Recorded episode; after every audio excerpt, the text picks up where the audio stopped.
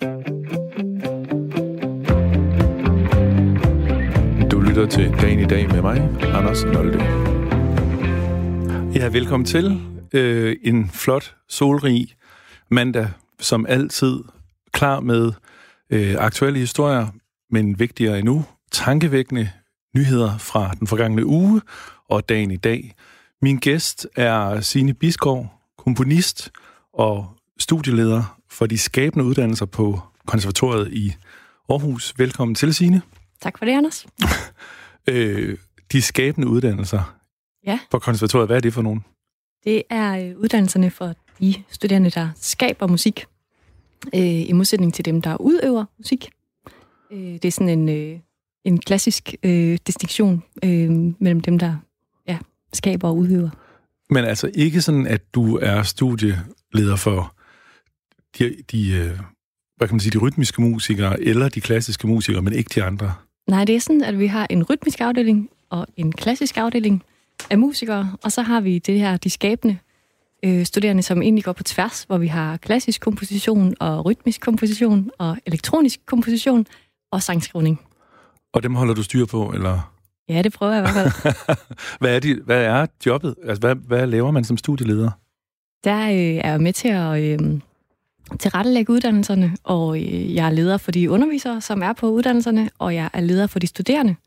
Så øh, det er også øh, mig, de studerende kommer til, hvis de oplever udfordringer på, på studiet og har brug for at tilrettelægge det på en anden måde, eller hvis de oplever, at der er en underviser, hvor de ikke fungerer sammen med, så er jeg med til at, at løse det. Så du er, du er sådan mellemmanden, kvinden, mellemkvinden? Ja. ja, det er jeg. Og også med til at, altså, der er rigtig meget samarbejde med øh, underviserne omkring at tilrettelægge nogle spændende og relevante studier, så vi får nogle øh, dygtige komponister ud i verden, og som kan komme ud og skabe jobs og være med til at sætte en, en musikalsk dagsorden. Og så er du også selv komponist? Ja. Har du tid til det, når der er så mange andre, du skal lede?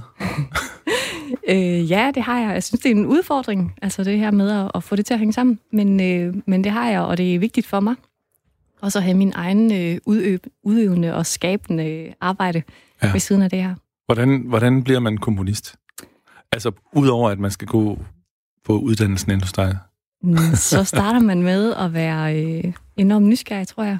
Øh, og, og have lyst til at undersøge øh, musik, og undersøge lyde, og undersøge instrumenter, eller undersøge, det kan også være at undersøge sin computer.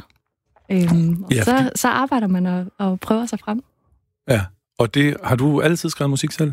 Nej, det har jeg faktisk ikke. Jeg øh, startede først øh, med at skrive musik, da jeg selv gik på konservatoriet som pianist, på rytmisk, øh, altså rytmisk pianist.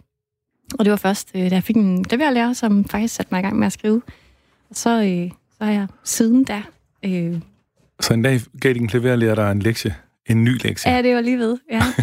jeg tror, øh, han inspirerede mig i hvert fald til at, at begynde at, at skrive min egen musik, og så øh, var det egentlig ret hurtigt, at jeg specialiserede mig i, i en anden retning, og... Øh, og blev mindre udøvende pianist, og i højere grad udøvende, skabende komponist. Hvad har du, hvad har du sådan senest uh, så skrevet? Øhm, jeg skrev et øh, værk i efteråret, som hed We Robots, som jeg skrev til øh, Aarhus Jazz Orchestra, og en robot fra Atlanta i USA, som spiller marimba. Står den derovre, eller havde lånt robotten? Øh, den, øh, den kom rejsende over til os sammen med sine tre teknikere. Okay, det, mm. det kræver tre mænd at holde sådan en robot kørende? Ja, og en meget, meget stor flight case. Nå, hvor stor var den, robotten? Jamen, øh, altså, det var sådan på størrelse med et menneske, øh, og stod jo foran med rembaen og havde har to arme, men, men lidt flere øh, hænder på sine arme end en, end en menneskemusiker. Hvor mange køller har sådan en robot det gang i? Den havde øh, otte køller. Så den kan spille for to? I princippet? Nej, det eller? kan den ikke, fordi den kan ikke dele sine arme i to. De sad på de samme to arme. Ah, okay. Så, så det er, der, fordi, der den var nogle ben, så langt? Ja, okay. der var nogle ting, den kunne, som mennesker ikke kan, og så er der nogle ting, som, som øh, hvad, hvad den kan, kunne ekstra. Hvad kunne den, som mennesker ikke kan? Den kunne øh, spille ekstremt hurtigt på en tone. Nå ja. Og det er jo vigtigt. Ja. Det kan man jo komme langt med at spille ekstremt hurtigt. Ej, det, det kunne skabe nogle helt andre øh, lyde, øh, universer, øh, som man simpelthen ikke kan skabe som menneske. Og så... Okay. Øh, og så kunne den jo også, øh, så arbejde vi med øh, kunstig intelligens og deep learning, så den, kunne, øh, den var i gang med at lære at spille som mig. Og spille som dig? Ja. Det lyder altså, det lyder ret vildt, det der. Jeg nødt til lige at vide... Vi skal selvfølgelig til at snakke om nogle Ja, ja, nyhedshistorier, men det her, det er altså... Det, det lyder ret vildt, synes jeg. Havde du... Vidste du, hvad robotten kunne, inden du mødte den? Jeg havde holdt mange Skype-møder med dens teknikere Okay. på forhånd. Så du har skrevet noget musik, der var spændende for den? Eller Ja, kan man tale altså, om det? Kan noget være spændende øhm, for en robot? Nej, men det kommer man jo meget hurtigt til at føle, at det er.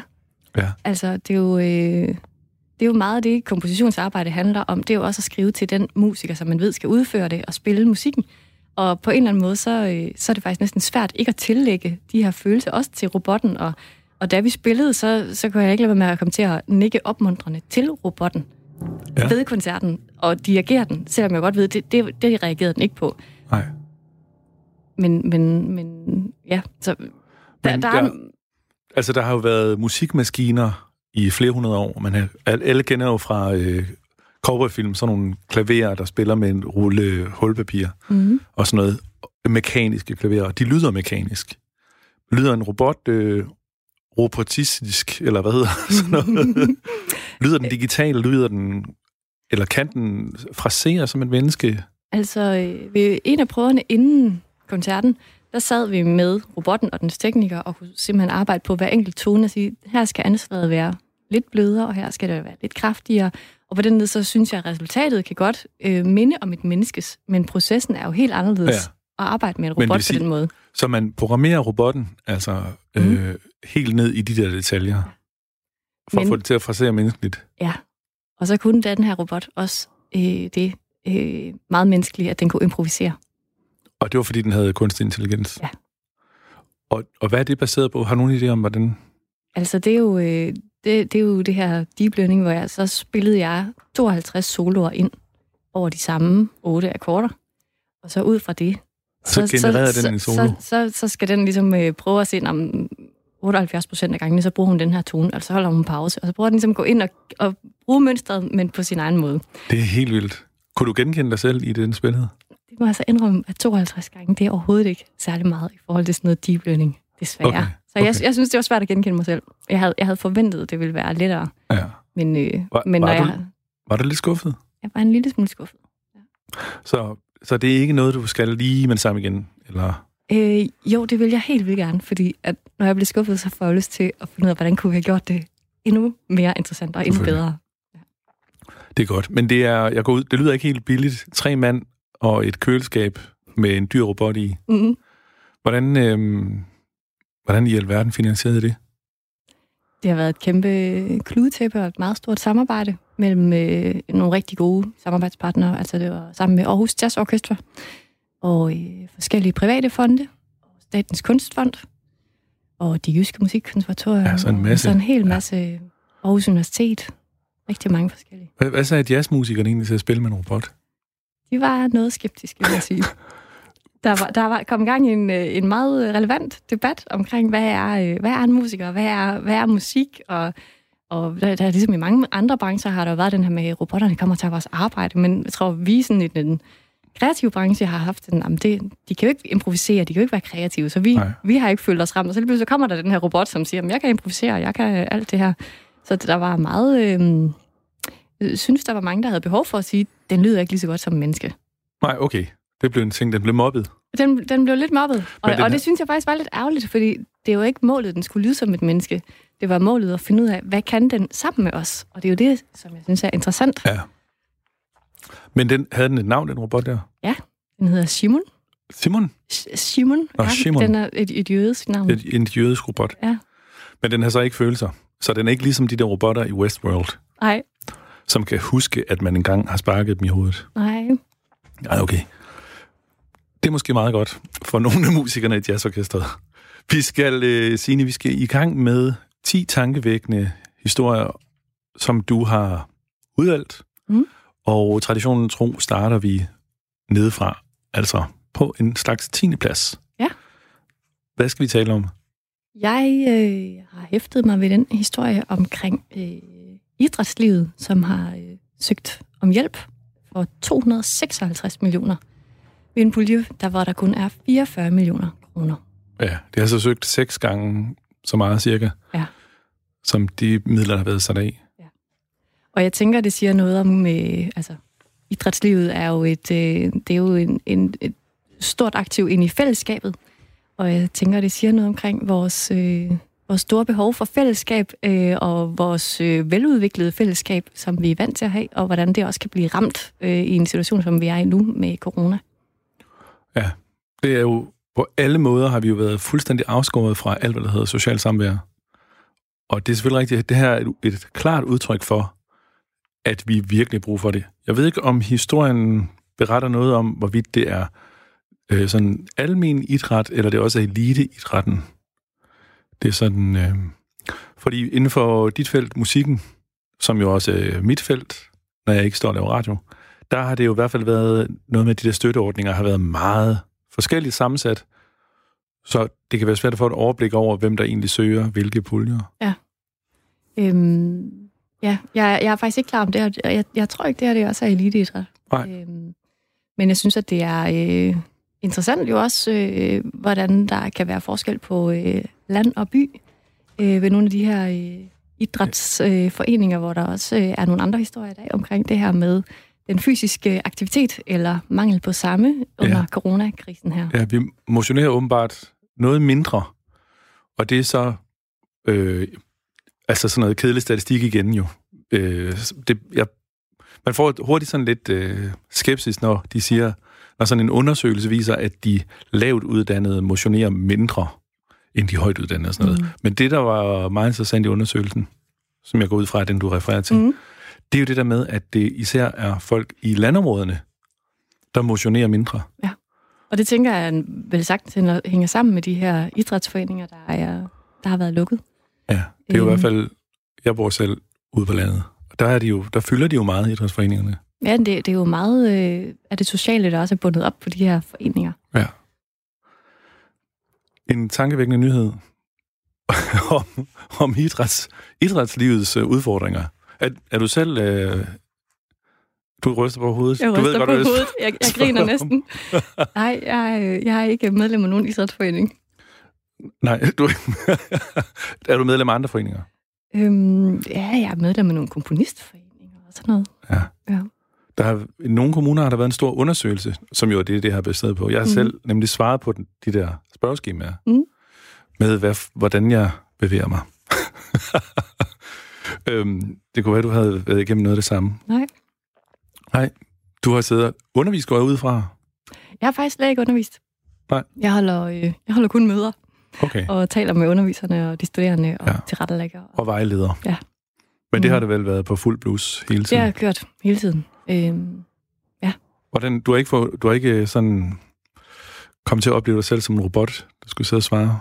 Nej, det har jeg ikke, men, øh, men jeg vil sige, at jeg synes, det har været en udfordring at arbejde på den her måde. Ja. Øhm, og, og, men også er utrolig interessant. Altså, det er lidt det samme egentlig som arbejde med robotten, at det ikke, jeg tænker ikke, det har mulighederne for at undervise over Zoom eller, eller et andet program, at det er noget, der skal erstatte det, der har været tidligere, men jeg synes faktisk, det også har været interessant at se på, hvordan vi kan bruge det. Øh, ja. Og det kan være, at det også kommer til at ændre noget i fremtiden for, hvordan vi kan bruge de her virtuelle undervisningsrum øh, Ja, fordi man kan vel sige, at alt andet lige, så gør det jo nemmere at have undervisere fra fjernere egne. Mm. På, har I forvejen det i øvrigt? Ja. På konservatoriet? Ja. ja. Altså i min afdeling har vi et par stykker, der kommer fra Berlin og et par københavnere. Men de plejer at komme rejsende? Ja. Den lange, den lange vej til Mm. Ja. Signe, vi skal videre i vores øh, række af tankevækkende historier. Ja. Hvad er vi øh, nået til? Jamen, øh, så tager vi et smut til Trumpland. Vi tager til USA øhm, hvor der er det her omkring øh, Trump, der tager malaria-middel mod corona. Ja, han har jo kommet med mange interessante forslag til, hvordan man måske kunne kurere sig selv med klart lys, eller ved at sprøjte øh, desinficerende væske ind i årene, og det er jo faktisk folk, der døde af mm. og har forsøgt. Ja. Nu tager han sig selv noget medicin, man ellers fraråder. Ja. Og, og det, er, øh, det, jeg først tænker omkring det her, det er, øh, det er det der med, som, altså, som leder, og så ikke at tage sit... Altså, ikke, at, ja, ikke tage sit ansvar på sig, ja. øh, hvor, øh, hvor han kan jo ikke gå ud og udtale sig som privatperson. Altså, Nej. han er... Øh, han er præsidenten. Han er præsidenten. Ja. Og så går han ud og siger sådan noget her, og alle lytter til ham. Og, og øh, imod sundhedsmyndighedernes anbefalinger siger han noget, og, og det er bare det, jeg undrer mig over. Ja, Og jo endda noget medicin, man har forsøgt at behandle med, men er gået bort fra igen. Ja, flere steder er de gået fra det igen, og ja. på grund af øh, slemme bivirkninger. Ja. Og det er også noget medicin, jeg selv har prøvet at tage. Og også prøvet at, øh, at mærke de her bivirkninger. Nå. Ja, jeg, havde, øh, jeg var ude at rejse, da jeg var 18, var jeg i Ghana og spille musik, og kom hjem og havde malaria, og har fået det her medicin, og blev behandlet med det. Og, og det var, det var virkelig det? slemt. Hvad faktisk. gjorde det ved dig? Jamen, jeg blev paranoid i 24 timer. Nej. Ja, meget slemt paranoid, faktisk. Altså sådan, da du tog det, så bum. Ja. Det er, øh, Trump, vil nogen sige, jo alligevel i forvejen. Spørgsmålet er, om han er blevet mere paranoid, eller han, måske virker det omvendt på ham. Det skal jeg ikke kunne sige, men, øh, men jeg er i hvert fald skeptisk over, og, at ja. han som leder går ud og, øh, ja. og anbefaler, og taler personligt om, hvad han gør, øh, som går imod øh, sundhedsmyndighederne. Ja. Og han har jo også en dårlig vane med at afskede de der sundhedsrådgivere, som er uenige med ham. Ja. I, og i øvrigt bliver han jo ved med at sige, jeg ved det ikke, men jeg gør bare. Mm. Eller jeg har hørt nogen sige. Mm. Det er rigtigt. Det er en hæftig historie med ham. Og måske får vi øh, lov til at have ham lang tid nu. Vi skal videre i vores top 10 over tankevækkende nyheder, Signe. Mm. Ja. På 8. pladsen. ja. Der tænker jeg øh, på... Der tænker vi skal tilbage til Danmark her. Øh, det er det her omkring, at øh, der er et flertal udenom regeringen, som vil hyre eksperter gennemgå regeringens og myndighedernes håndtering af coronakrisen. Ja. Øhm, og det, øh, der hæfter jeg mig sådan lidt ved det her med, øh, at Mette Frederiksen egentlig øh, har udtalt, at og som jo helt naturligt, der skal selvfølgelig evalueres på, hvordan det har, det har været håndteret. Ja. Øhm, men hvor jeg undrer mig over, jeg synes, retorikken omkring det her, den er, øh, den er, øh, den så sprækker og, og er øh, øh, skiller, skiller dem ad ja. øh, på en eller anden måde, hvor jeg synes egentlig, det har været øh, virkelig fint, som der har været et, bredt samarbejde og opbakning til den kurs, som blev lagt. Ja, altså til synligheden enighed jo. Ja. I hvert fald den første måned eller ja. halvanden øh, i forhold til det indsatsen mod corona. Men nu, ja. tror du, der har været lagt låg på? Er det derfor, det sådan bryder ud nu, at nu skal alle ud og... Ja, det kan godt være, at der er et øh, større behov for det, men, men egentlig så synes jeg, at det her det er noget, som øh, egentlig... Øh, det behøver der ikke være noget uenighed om. Jeg tænker, selvfølgelig skal det her undersøges og evalueres rigtig grundigt. Øh, og selvfølgelig bliver der begået fejl, og øh, selvfølgelig vil, altså, skal vi lære af det. Og jeg tænker, det er helt indlysende. Og derfor så synes jeg, at den retorik omkring det her, den, den forstår jeg sådan set ikke, hvorfor det skal... Øh, Nej, gøres til en... Ja, hvorfor skal det gøres til en sag, øh, som er så stor, og som ligesom øh, skal være udenom regeringen, vil vi have det her til at ske? Fordi gå dog i dialog med, med regeringen, så tænker jeg, at det må da være indlysende, at det her det skal ske. Det er jo, det er jo naturligt, du siger det, når vi lige har hørt, at du i dit arbejdsliv er den store diplomat. Men ja. det er måske en, en, en øhm, tendens simpelthen, at, at de der synspunkter bliver trukket meget skarpt op. Ja. Uanset om det... Det er lidt svært at sige, om det er, fordi medierne jager en god historie, eller det er, fordi det skal være mere tydeligt, at der er forskel på os. Mm. Men det du, det, du øh, lidt tænker på, det er måske, at, at man prøver at lave en forskel, som ikke rigtig er der. Jeg tænker, ja, at, at, øh, at jeg Ja, jeg synes, dialogen er vigtigere, og jeg synes, at, øh, at det her, det lyder ikke, som om der er dialog. Nej. Men undersøge skal det. Ja, Og det er i hvert fald... Altså, ja. det... Og det er så også det, der er kernen i det, det er alle jo egentlig enige om. Ja, det tænker jeg. Ja. Jeg øh, har sådan ting med jingler i det her program, som jeg her i coronatiden har vendet mig til at, at ligesom afvikle meget manuelt. Og det er en god tradition, synes jeg, lytter til dagen i dag. Der var den lige igen. Så har vi nemlig nået videre i vores, vores liste over tankevækkende nyheder, som i dag er udvalgt af Signe Biskov, komponist og studieleder på konservatoriet i Aarhus.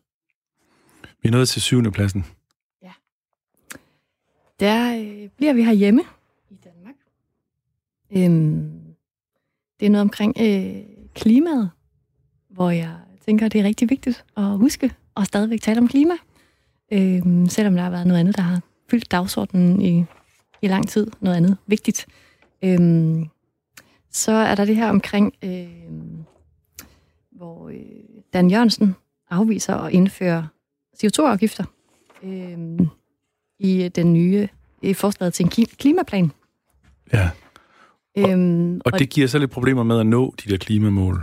Ja, øhm, og nu handler det jo måske igen om øh, dialog og kommunikation, hvor det undrer mig, at når nu at de her CO2-afgifter er noget, som Klimarådet øh, anbefaler og har sagt vil være den mest omkostningseffektive måde at nedbringe CO2-udledningen, så undrer det mig, at de øh, vælger at gå den her vej alligevel. Og det kan man jo så også se, at det er der flere andre partier, der er ude og kritisere regeringen for. Ja. Ja, for det er en virkelig ambitiøs klimaplan, der er blevet fremlagt. Ja. Og man havde jo indtryk af, at regeringen stod, altså var meget op, opsat på, at, at vi skulle nå den der 70% reduktion Ja. i løbet af de næste 10 år.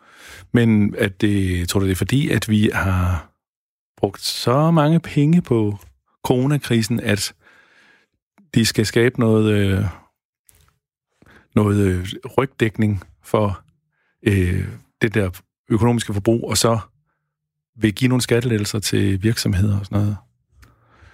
Nej, ja, ja, det, det, det har jeg ikke et, et bud på, men, øh, men jeg tænker bare, at der, der, er, der ligger selvfølgelig noget til grund for det, som vi ikke øh, er informeret om. Men jeg tænker bare, at når Klimarådet, det er deres anbefaling, Ja. så, så undrer mig det mig, at, at man vælger at gå imod det. Fordi det er jo, ja. de jo tager jo også omkostninger med i deres beregninger. Og, øh, Det minder, om, det minder lidt om diskussionen om nedlukning, Ja. slår det mig. Fordi at, øh, der har man jo skævet meget til Sverige, som jo har gjort noget helt andet. Der har jo for eksempel ikke været lukket på caféer og sådan noget i Sverige, og øh, børn har været i skole.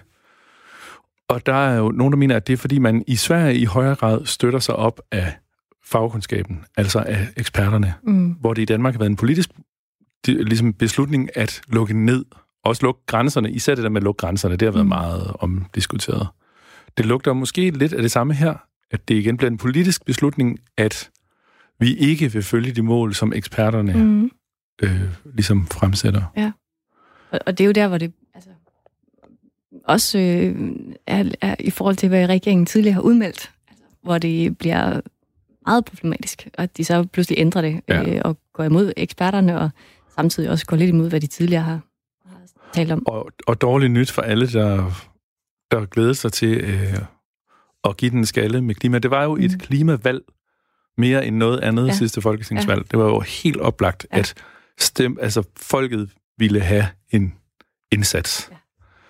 I gang. Så det er rigtigt, det er, det er mærkeligt. Ja, og, og, og man får nemlig den her lidt øh, mistro omkring, er der noget, der, hvad, hvad, hvad er det, der foregår, og, og, det, og også øh, øh, om der er noget, der ligesom forsøges øh, dækket lidt ind af, at nu er der fokus på noget andet lige nu. Ja. Det leder os måske videre til vores næste historie. Ja, øh, det synes jeg er en, øh, en positiv historie, som også handler omkring øh, klima måske. Øhm, og det er omkring det her med grøn omstilling. At der er en, øh, en undersøgelse, der viser, at omkostningerne øh, ved den her grønne omstilling, de kan opveje stort set af de besparelser, der vil være i sygehusvæsenet. Ja. Og det tænker jeg er, en, øh, det tænker jeg er meget øh, vigtigt at få den historie frem og huske. Og, øh, ja det er simpelthen, det er simpelthen øh, altså mindre luftforurening. Altså Der- simpelthen grønnere, øh, renere luft, øh, som simpelthen vil give mindre sygdom. Og i så stort et omfang, at det kan betale Ja.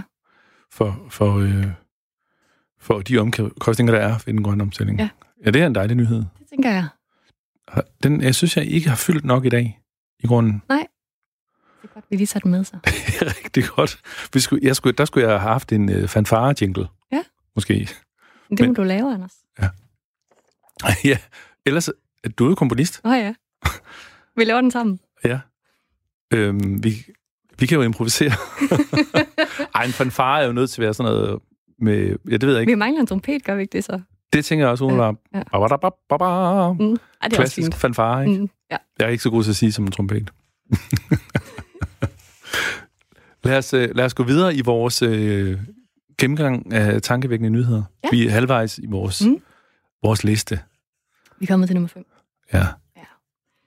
Der øh, er der en nyhed omkring øh, biografer og teatre, når de åbner, at øh, hver andet sæde skal være tomt. Og, øh, og også, at der skal af, øh, hvad det, være afstand mellem skuespillerne og optrædende øh, på scenen. Ja, ja de er optrædende på scenen. Ja. Ja, det er interessant. Det, øh, det sætter lidt tanker i gang hos mig, og gør mig også lidt nysgerrig på, øhm, hvordan nogle stykker, de vil ligesom, ja, hvordan man vil løse det på teatrene, og tænker egentlig, jeg bliver sådan lidt nysgerrig på en positiv Ja. ja. måde, også at, at det kan være lidt interessant at se, at se, hvordan man kan løse det. Øh, Også fordi, hvis der skal være en meters afstand mellem skuespillerne, men to meter, hvis de bryder ud i sang, Mm.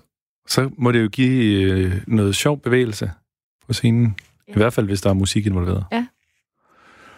Men øh, til gengæld er der jo ikke noget om genåbning af spillesteder endnu. Nej. Er det noget, du sagde tidligere, at du ikke er så udøvende? Mm. Men, men jeg er selvfølgelig, øh, både som forbruger, kulturforbruger, øh, savner jeg rigtig meget at gå til koncerter, men det er ja. Ja. jo også en stor del af min branche, og, og selvom jeg ikke selv er ude at spille, så er det jo så er det hele min branche, som er enormt ramt af det her med Ja. ja. ikke at kunne holde koncerter. Har du... Men det der med teater, har du... Øh, at, altså, nu har vi lige fået historien ind om, Mm. at de skal til at... Eller, det var i fredags, den kom. At de skal spille med større afstand. Og der er jo også blevet lukket op for, at man faktisk kan spille koncerter på caféer og restauranter. Ja. Øh, hvilket jo også er lidt paradoxalt. Øh, fordi så må spillestederne jo også kunne gå i gang, hvis de serverer noget mad, tænker jeg. Men, øhm, men det her med, med teater, kender du nogen, der laver sådan noget der? Teater, som komponerer teater, havde jeg sagt. Øh, jeg kender nogle skuespillere, øh, og ja, teaterfolk. Fordi, Øhm. Fordi hvis man skal lave skuespil med afstand, så skal man vel næsten genopfinde Ja. altså Elskov scener, øh, al den der ømhed og... Altså, jeg, øh, det er jeg sådan set ikke så bekymret for. Nej. Altså, jeg tænker, det er nogle, øh, det er nogle kreative folk, så jeg er sådan set mere nysgerrig på, hvordan de kan løse det, og jeg er sikker på, at det kan løses Ja. på en øh, rigtig god og spændende måde. Ja, der har jo været skuespil ja. I coronatiden. Ja. som den nu hedder. Kongelig Teater havde en meget rost og meget set forestilling, som var, hvor spillerne var hjemme hos sig selv. Mm. Så det er selvfølgelig rigtigt, det er en mulighed. Altså, jeg synes, at, at, at i, de, i løbet af de sidste måneder, der har vi jo bare set utallige eksempler på virkelig kreative, spændende løsninger. Ja. På mange af de her benspænd, der har været for, for de, de kreative fag. Ja. Øhm, så det er jeg sikker på, at det, det skal det nok løse. Jeg er bekymret for, hvad det vil betyde, at de kan fylde salen halvt op. Og hvad gør de så økonomisk? Altså, det er jo, de er jo afhængige af entréindtægten også. Øh, så der er jo et stort problem omkring det.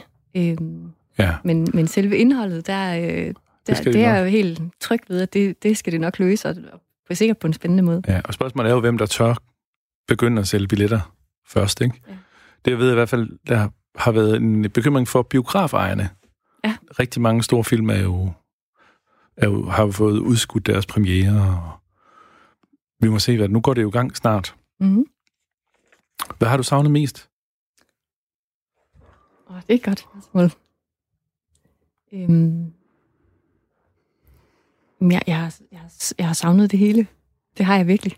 Altså overraskende meget. Altså koncerter og øh, caféer og teater og oplevelser. Altså alt, alt det, der på en eller anden måde også skaber fællesskab. Ja. Altså fællesskabet er på en eller anden måde øh, fællesnævneren. Det er det, du har savnet ting. mest? Ja. Ja.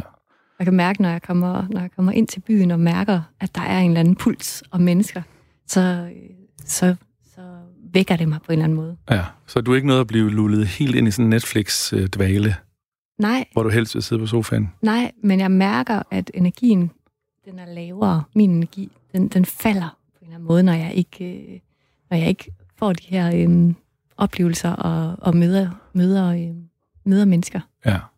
Er det noget, du har meget brug for i forhold til dit øh, det der arbejde som komponist? Det er lige for, det, det er der, jeg synes, det er den, den store udfordring. Øh, så jeg kan få jeg kan få arbejdet en masse på konservatoriet, men, men de opgaver, jeg har liggende, hvor jeg skal skabe noget, Ja. ja. det synes jeg er rigtig svært at få arbejdet på dem i det, i, under de her omstændigheder.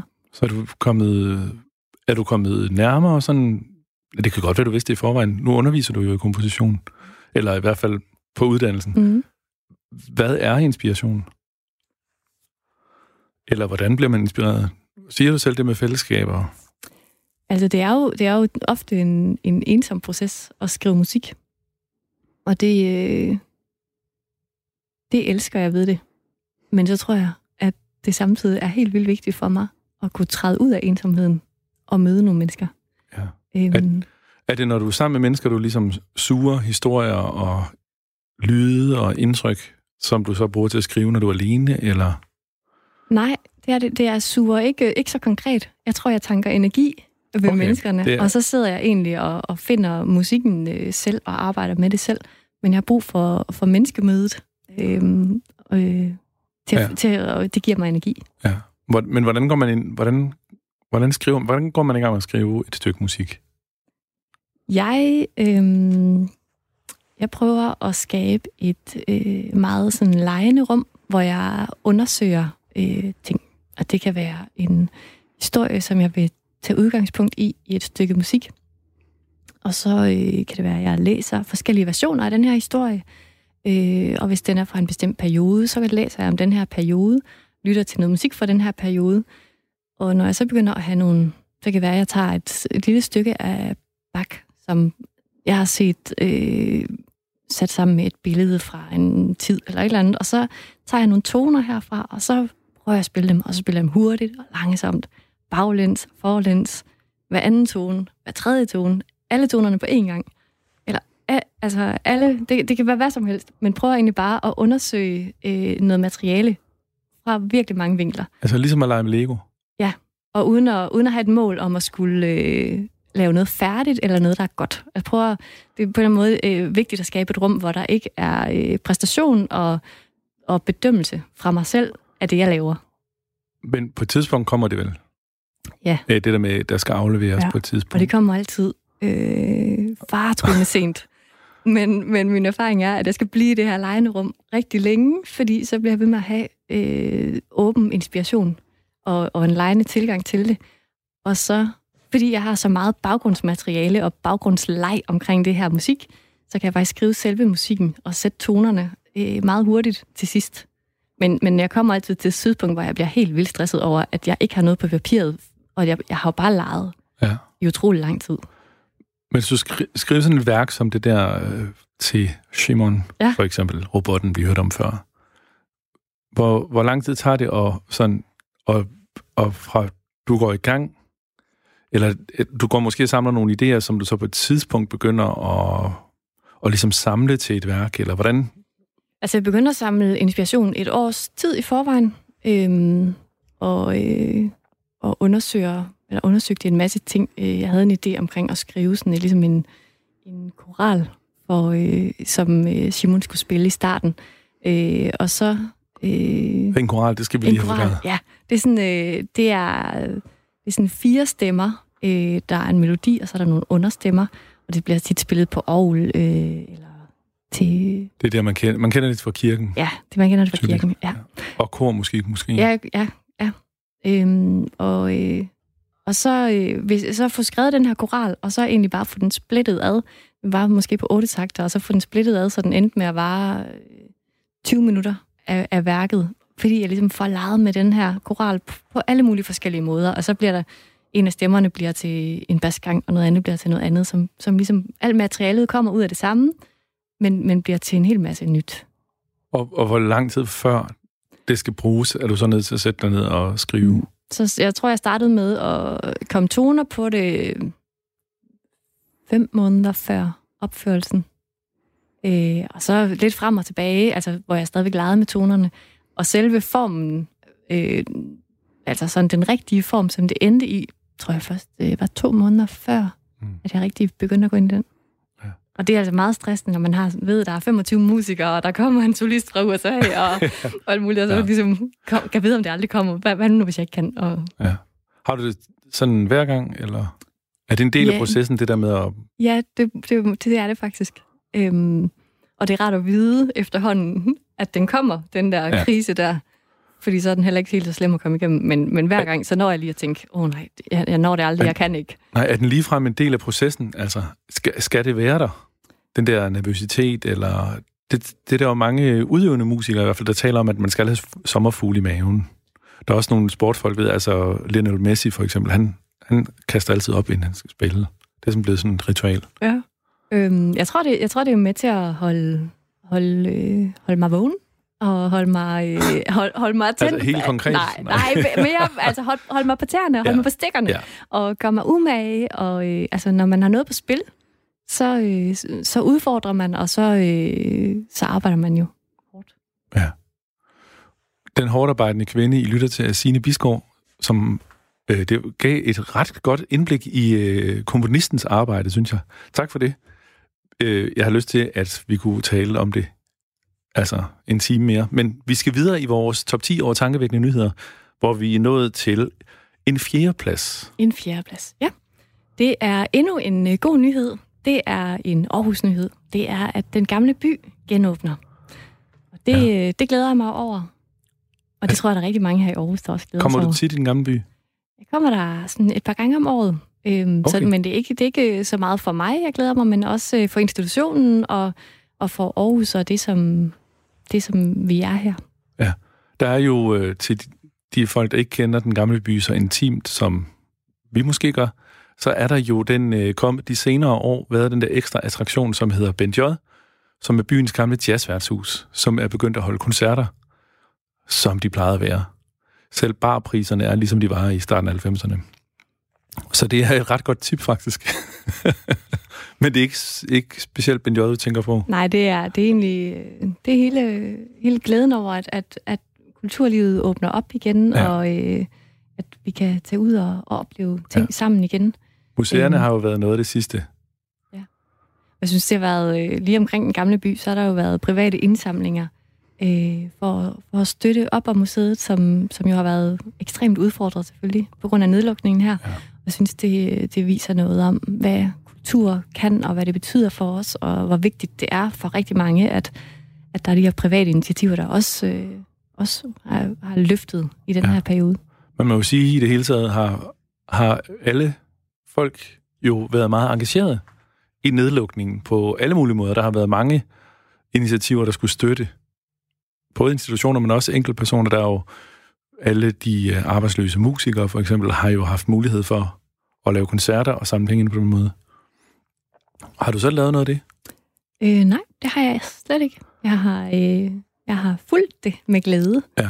Øh, og især i starten, der var ligesom sådan en, øh, jeg synes, der var en, en virkelig øh, fed energi af at vi klarer det her, og vi vil noget, og vi gør noget, og folk de virkelig sådan tænkt ud af boksen.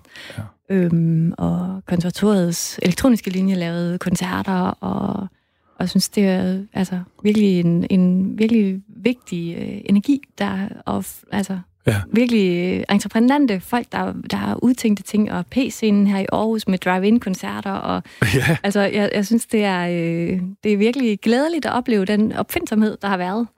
Ja. Og så synes jeg og også, at man sammenhold. kan mærke, ja, et sammenhold, og så synes jeg samtidig også, at man kan mærke, nu er det ved at have været længe. Ja, vi har meget brug for de her oplukninger. Det er, energien, den, den falder virkelig hele vejen rundt. Jeg synes, man ja. kan mærke udmattningen, at, at der var et sammenhold i, vi klarer det her sammen, og nu kan man mærke, nu er der simpelthen brug for noget, ja. øh, brug for noget mere. Det hænger måske også sammen med, at det er ved at blive sommer i Danmark. Det bliver svært at holde sig indenfor, ikke? Ja. Selvom øh, der er selvfølgelig stadigvæk haverne, der skal ordnes. altså, byggemarkedet og havecenter har jo ikke været lukket. Nej. På noget tidspunkt. Jeg har tænkt på, at man burde lave sådan en rund, rundtur og besøge haver. Jeg tror, de danske haver er flotte i år. Men vi skal videre i vores rundtur. Ja. I tankevækkende historier. Mm. Og øhm, det, det, er, det er endnu en god historie, ja. Altså en positiv historie. Ja. Det er nummer tre. Øhm, det er det her omkring, at øh, kærester fra nordiske lande og Tyskland, de må besøge deres partnere og familier i Danmark. Ja. Det tænker jeg, det, det glæder jeg mig over for dem, at de, ja. at de nu kan ses. Og øh, så... Tror du ikke, de har gjort det alligevel? Altså, det, det tror jeg ikke. Det tror du ikke? Nej. Nej, okay. Er jeg naiv? Nej, det ved, jeg ved det ikke. Jamen, jeg, vil du have... Hvis du havde en kæreste i Hamburg, jeg ved ikke, om du har. Nej, det men, har jeg ikke. Jeg har boet i Hamburg. Ja. Mange venner i Hamburg. Nej, men det, nej, jeg tror, det bliver man ikke. Nej, det tror jeg ikke.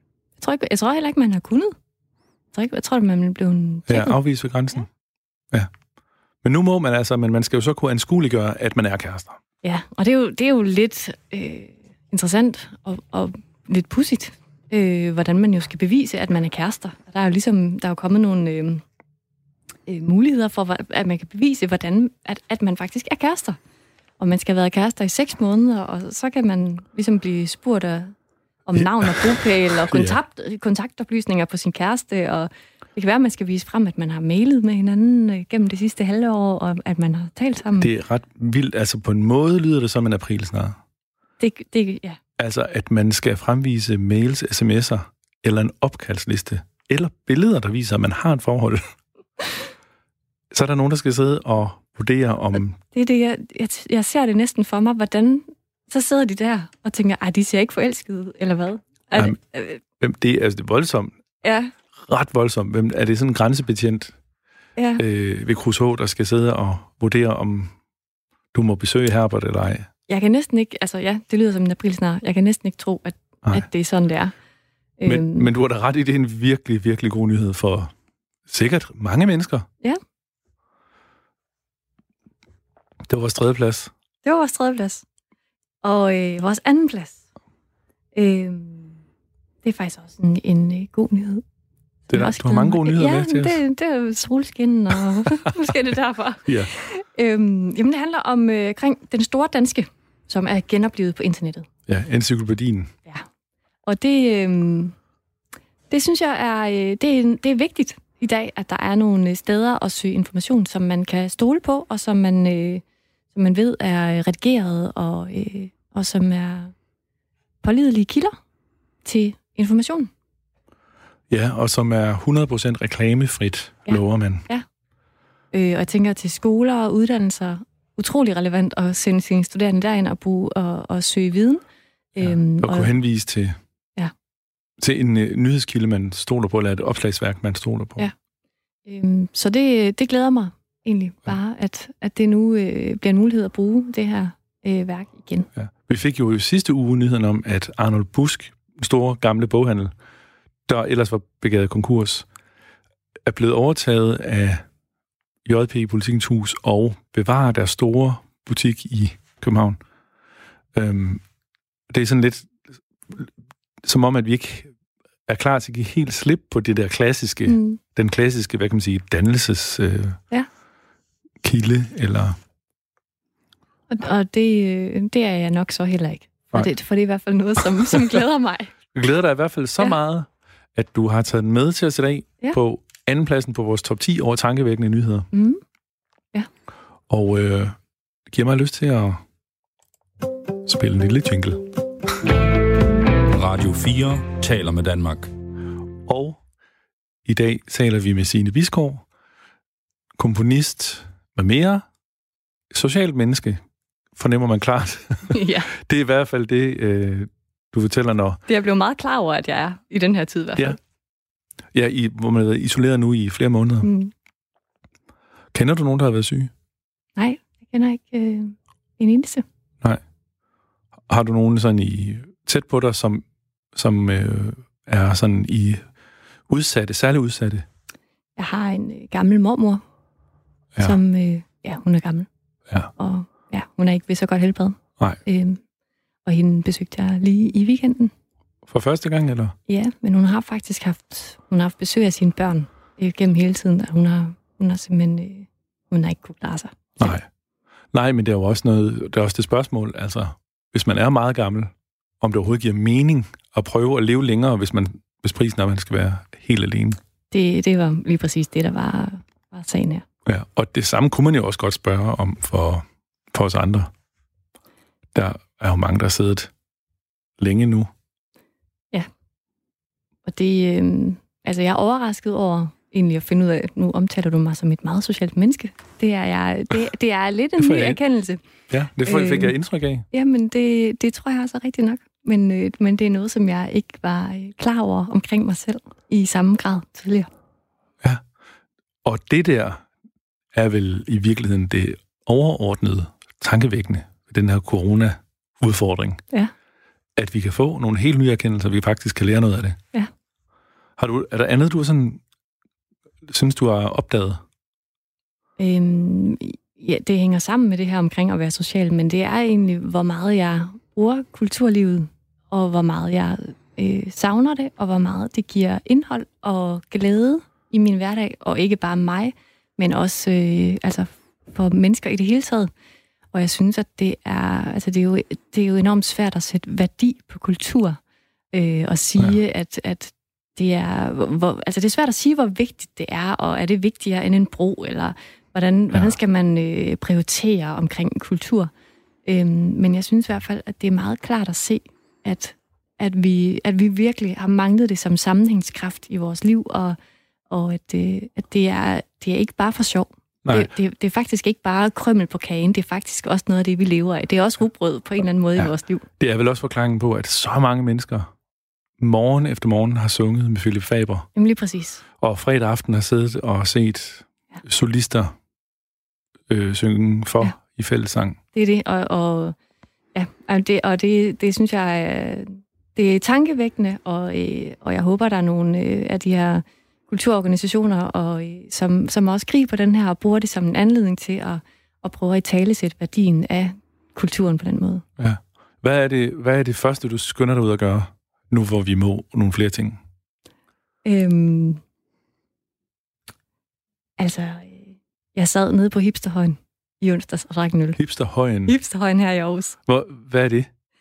Det er et af de der hotspots, som er risiko for at blive lukket af politiet. Nå. Og folk, de sad virkelig disciplineret øh, fra hinanden, langt fra hinanden. Øh, og der var faktisk også nogen, der sagde til os, sørg lige for at, at sætte jer øh, lidt længere væk, fordi okay. at politiet, de, de siger, der er risiko for, at det her sted, det kan blive lukket. Så sætter jeg lige, og, og det var så fin ja, så... kommunikation, der var omkring det. Men jeg nød virkelig at sidde udenfor, og der var nogle mennesker omkring mig, og så sad vi bare udenfor og drak øl. Men det, altså Aarhus' svar på Islands Brygge? Ja, en meget, meget lille Islands Brygge. Men er det et hemmeligt sted, eller kan du godt sige, hvor det er? Jeg kan godt sige, hvad det er. Men det, altså her i Aarhus, så ved man altså godt, hvad hipsterhøjen er. Men jeg kan fortælle, at det er nede øh, i Latinakvarteret, nede i Graven.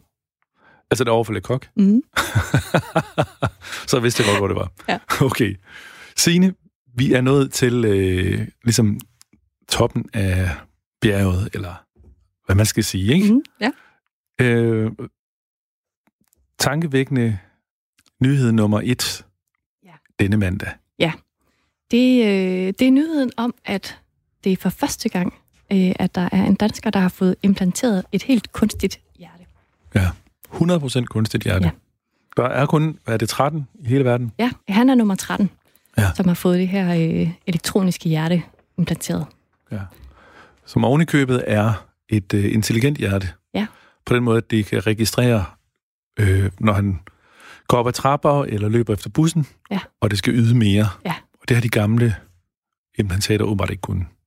Det er jo det her, det er jo tilbage til det her med øh, kunstig intelligens og, og, øh, og mig, der sidder og spiller soloer til en robot, og det her det er så i et ja. helt, en helt anden skala, hvor de har gjort det her utrolig mange gange for at få fuldstændig styr på data og, ja, og den kunstige intelligens. Ja. Og hvordan det synes jeg er simpelthen så fascinerende.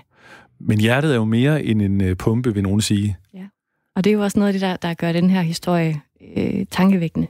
Ja. Det er jo det her med, altså hvad, hvad er vi uden vores hjerter? Vi siger, det der, vi har følelserne, og, ja. og, og jeg bærer dig i mit hjerte, og ja. og så videre. Og, det, og der er det jo interessant at, at fjerne det fysiske hjerte, og hvad er man så? Ja, det, altså hvor går grænsen mellem øh, menneske og maskine? Ja. Der er jo nogle videnskabsmænd, der i 20-25 år nu har eksperimenteret med at ligesom erstatte lemmer. Altså, nogen har modificeret sig selv, nogen har, fordi de i forvejen manglede arm, fået en kunstig arm, og alle har jo, alle kender vel nogen med et træben. Men et hjerte, høreapparater er jo også blevet intelligente. Ja. Så hvor, hvor meget øh, teknologi kan den trække? Kan man tale om, at man på et tidspunkt er mere maskine end menneske? Det tror jeg ikke omkring os mennesker, hvis vi har vores øh, intellekt og intelligens. Så, så det, det tror jeg, det er det, jeg, jeg tænker på, os som mennesker, der har. Øhm, men jeg... Ja, men kan, ja. mennesker, men kan maskinerne overtage... Kan maskinerne skrive den musik, du har skrevet? Kan de lære det? Altså, der er jo, øh, der er jo robotter, der kan skrive musik, men de kunne ikke have skrevet det, som jeg har skrevet. Øhm, og det kunne de blandt andet ikke, fordi at, øh, at jeg også skriver til de musikere, som spiller min musik. Altså, jeg ved, hvem der spiller anden tenor i Aarhus Jazz Orchestra, når jeg skriver til dem. Og jeg skriver lige præcis til Cesar. Ja, så du skriver meget personligt? Ja. Er det også noget med, at du ved, hvad de kan? Ja, og så vil jeg gerne sætte dem i spil, hvor de er allerbedst. Ja. Så jeg giver ham en solo på det her sted, som jeg ved, jeg vil gerne have det her udtryk på den måde, så han nærmest er en del af min komposition, at jeg vælger ham som solist lige på det her sted. Og så vælger jeg en guitar solo med en bestemt guitarist et, øh, et helt andet stykke, hvor jeg vil have et andet udtryk. Ja. Og den øh, overvejelse, den ville en robot jo ikke kunne lave. Nej, altså, det kommer selvfølgelig an på, hvor meget information den har. Ja, og det er rigtigt, og det kan være, at den ville kunne det en dag. Ja. Øhm, og, det, og det synes jeg er interessant at udforske. Hvad sker der, når vi, ja. når vi går i samarbejde med de her robotter? Ja. Øhm, Du er ikke overhovedet ikke bange for kunstig intelligens. Der er jo, mange... jeg er mega bange for det. Der er masser af ting, som er udfordrende og svært ved det her. Men jeg synes bare, at det er enormt vigtigt, at vi har åbne øjne, og vi taler om det, og vi undersøger det, og vi finder ud af, hvordan vi kan bruge det. Ja. At vi må ikke bare sige, ah, robotterne de må ikke komme og tage vores arbejde som musikere, og Putin kan ikke spille lige så godt som et menneske. Nej. Jeg Men synes, var vi jo- skal undersøge den. Ja. Var noget den erkendelse ligesom at sive ind i Aarhus Jazz Orkester, der I spillede med Shimon? Ja, det synes jeg, og jeg synes, altså, de er, øh, de er fantastiske musikere, og, Men de og ikke, også åbne. Altså, de har ikke bedt om få lov at gøre det igen. Nej, det har de ikke. Men de har, øh, de har hørt mig til at lave et andet projekt, hvor vi så arbejder med virtual reality, så de er ikke skræmt helt væk. Nå, Øhm, så Hvordan? der, der er, jeg, har, jeg har, tror, jeg har lidt en fascination, fascination af det her Ja. med, med teknologi og musik sammen. det er jeg simpelthen nødt til at høre. Hvordan vil I bruge virtual reality? I, Altså, Ja, med det er jo et stykke, band? jeg er ved at skrive. Ja. Så, så det er jo øh, work in progress. Hvor længe har du været i gang? Øh, jamen, øh, jeg tror, vi har holdt de første møder for 3-4 måneder siden. Øh, og det Ja. skal opføres næste år, starten af 2021. Ja. Øh, så jeg har ikke nogen toner på papiret endnu. Nej, men, Øhm. men hvordan forestiller du dig at bruge virtual reality? Er det for publikum? En, et lille publikum, øh, fordi de skal jo alle sammen kunne have øh, de her øh, headsets på. Ja. Øh, Så det er både lyd og billede, man får gennem... Øh, Og så, skal det, så er der ligesom noget omkring øh, det her med, at der både er, øh, at, at man både er i et rum, som er et virkeligt rum med akustisk musik og orkester, og så er der noget, som er et virtuelt øh, rum, så der er noget med omkring, hvad, hvad er virkelighed og bevægelse mellem forskellige virkeligheder, som, øh, som jeg synes er rigtig spændende at Okay. udforske det her. det er klart, men bliver det så ikke bare et computerspil? Øhm, nej, men hvad hvis det gjorde? Vil det være dårligt? Ja, der kan du se, det var det rigtige svar. Det var det helt rigtige svar. øh, Signe, vi, det lakker mod enden for den her gode snak. Øh, man har lyttet til Dagen i dag med mig, Anders Nolte, og jeg har haft besøg af Signe Bisgaard, komponist og studieleder på konservatoriet i Aarhus. Og øh, har vi nu lært både et øh, meget socialt menneske, men også et, øh, en, en øh, åben pande, eller hvad det hedder på engelsk, hedder det vel open-minded soul, ikke? Øhm, jeg har indstiftet sådan en lille tradition med, at øh, dagens gæst sender lytteren ud i aftenen med øh, en lille tanke. og øh, du har lidt tid til at tænke, fordi at jeg vil lige gøre opmærksom på, at programmet er præsenteret, er præsenteret af mig og Radio 4, men produceret af Paseo, og kan genhøres eller høres for første gang, hvis din nabo ikke fangede det på hjemmesiden eller på appen. Men øh, Signe, jeg finder lige lidt øh, underlægningsmusik frem, og så vil jeg bede dig sende os godt afsted inden nyhederne. Ja, tak Anders. Jeg Øh... Vi lytter til musikken. Ah, det er smukt. Så vil jeg gerne øh, sende jer afsted med øh, en... Øh... Jeg håber, at I tager de her gode nyheder fra i dag med jer. Og jeg håber, at I vil øh, få en god sommer, hvor I glæder jer over den her genåbning, der gradvist rammer os, og at I vil øh, tage, tage til jer, hvordan I øh, sæt, sæt ord på for jer selv, hvad, hvad, øh, hvad der er vigtigt for jer, og gør jer det klart. Og være bevidste om, hvad der gør jer godt. Det var nogle gode ord. Vi lader musikken spille ud, og så skal jeg bare sige, at programmet her, som altid, er tilbage næste mandag kl. 17.05. Også selvom det er helligdag. Også selvom det ikke er sammen med sine biskår. Men Signe, husk i hvert fald have mange tak om lidt af nogle nyheder. Og jeg tør næsten love, at de ikke er lige så tankevækkende som vores. Men øh, det får vi at se. For her kommer de. Tak for i dag.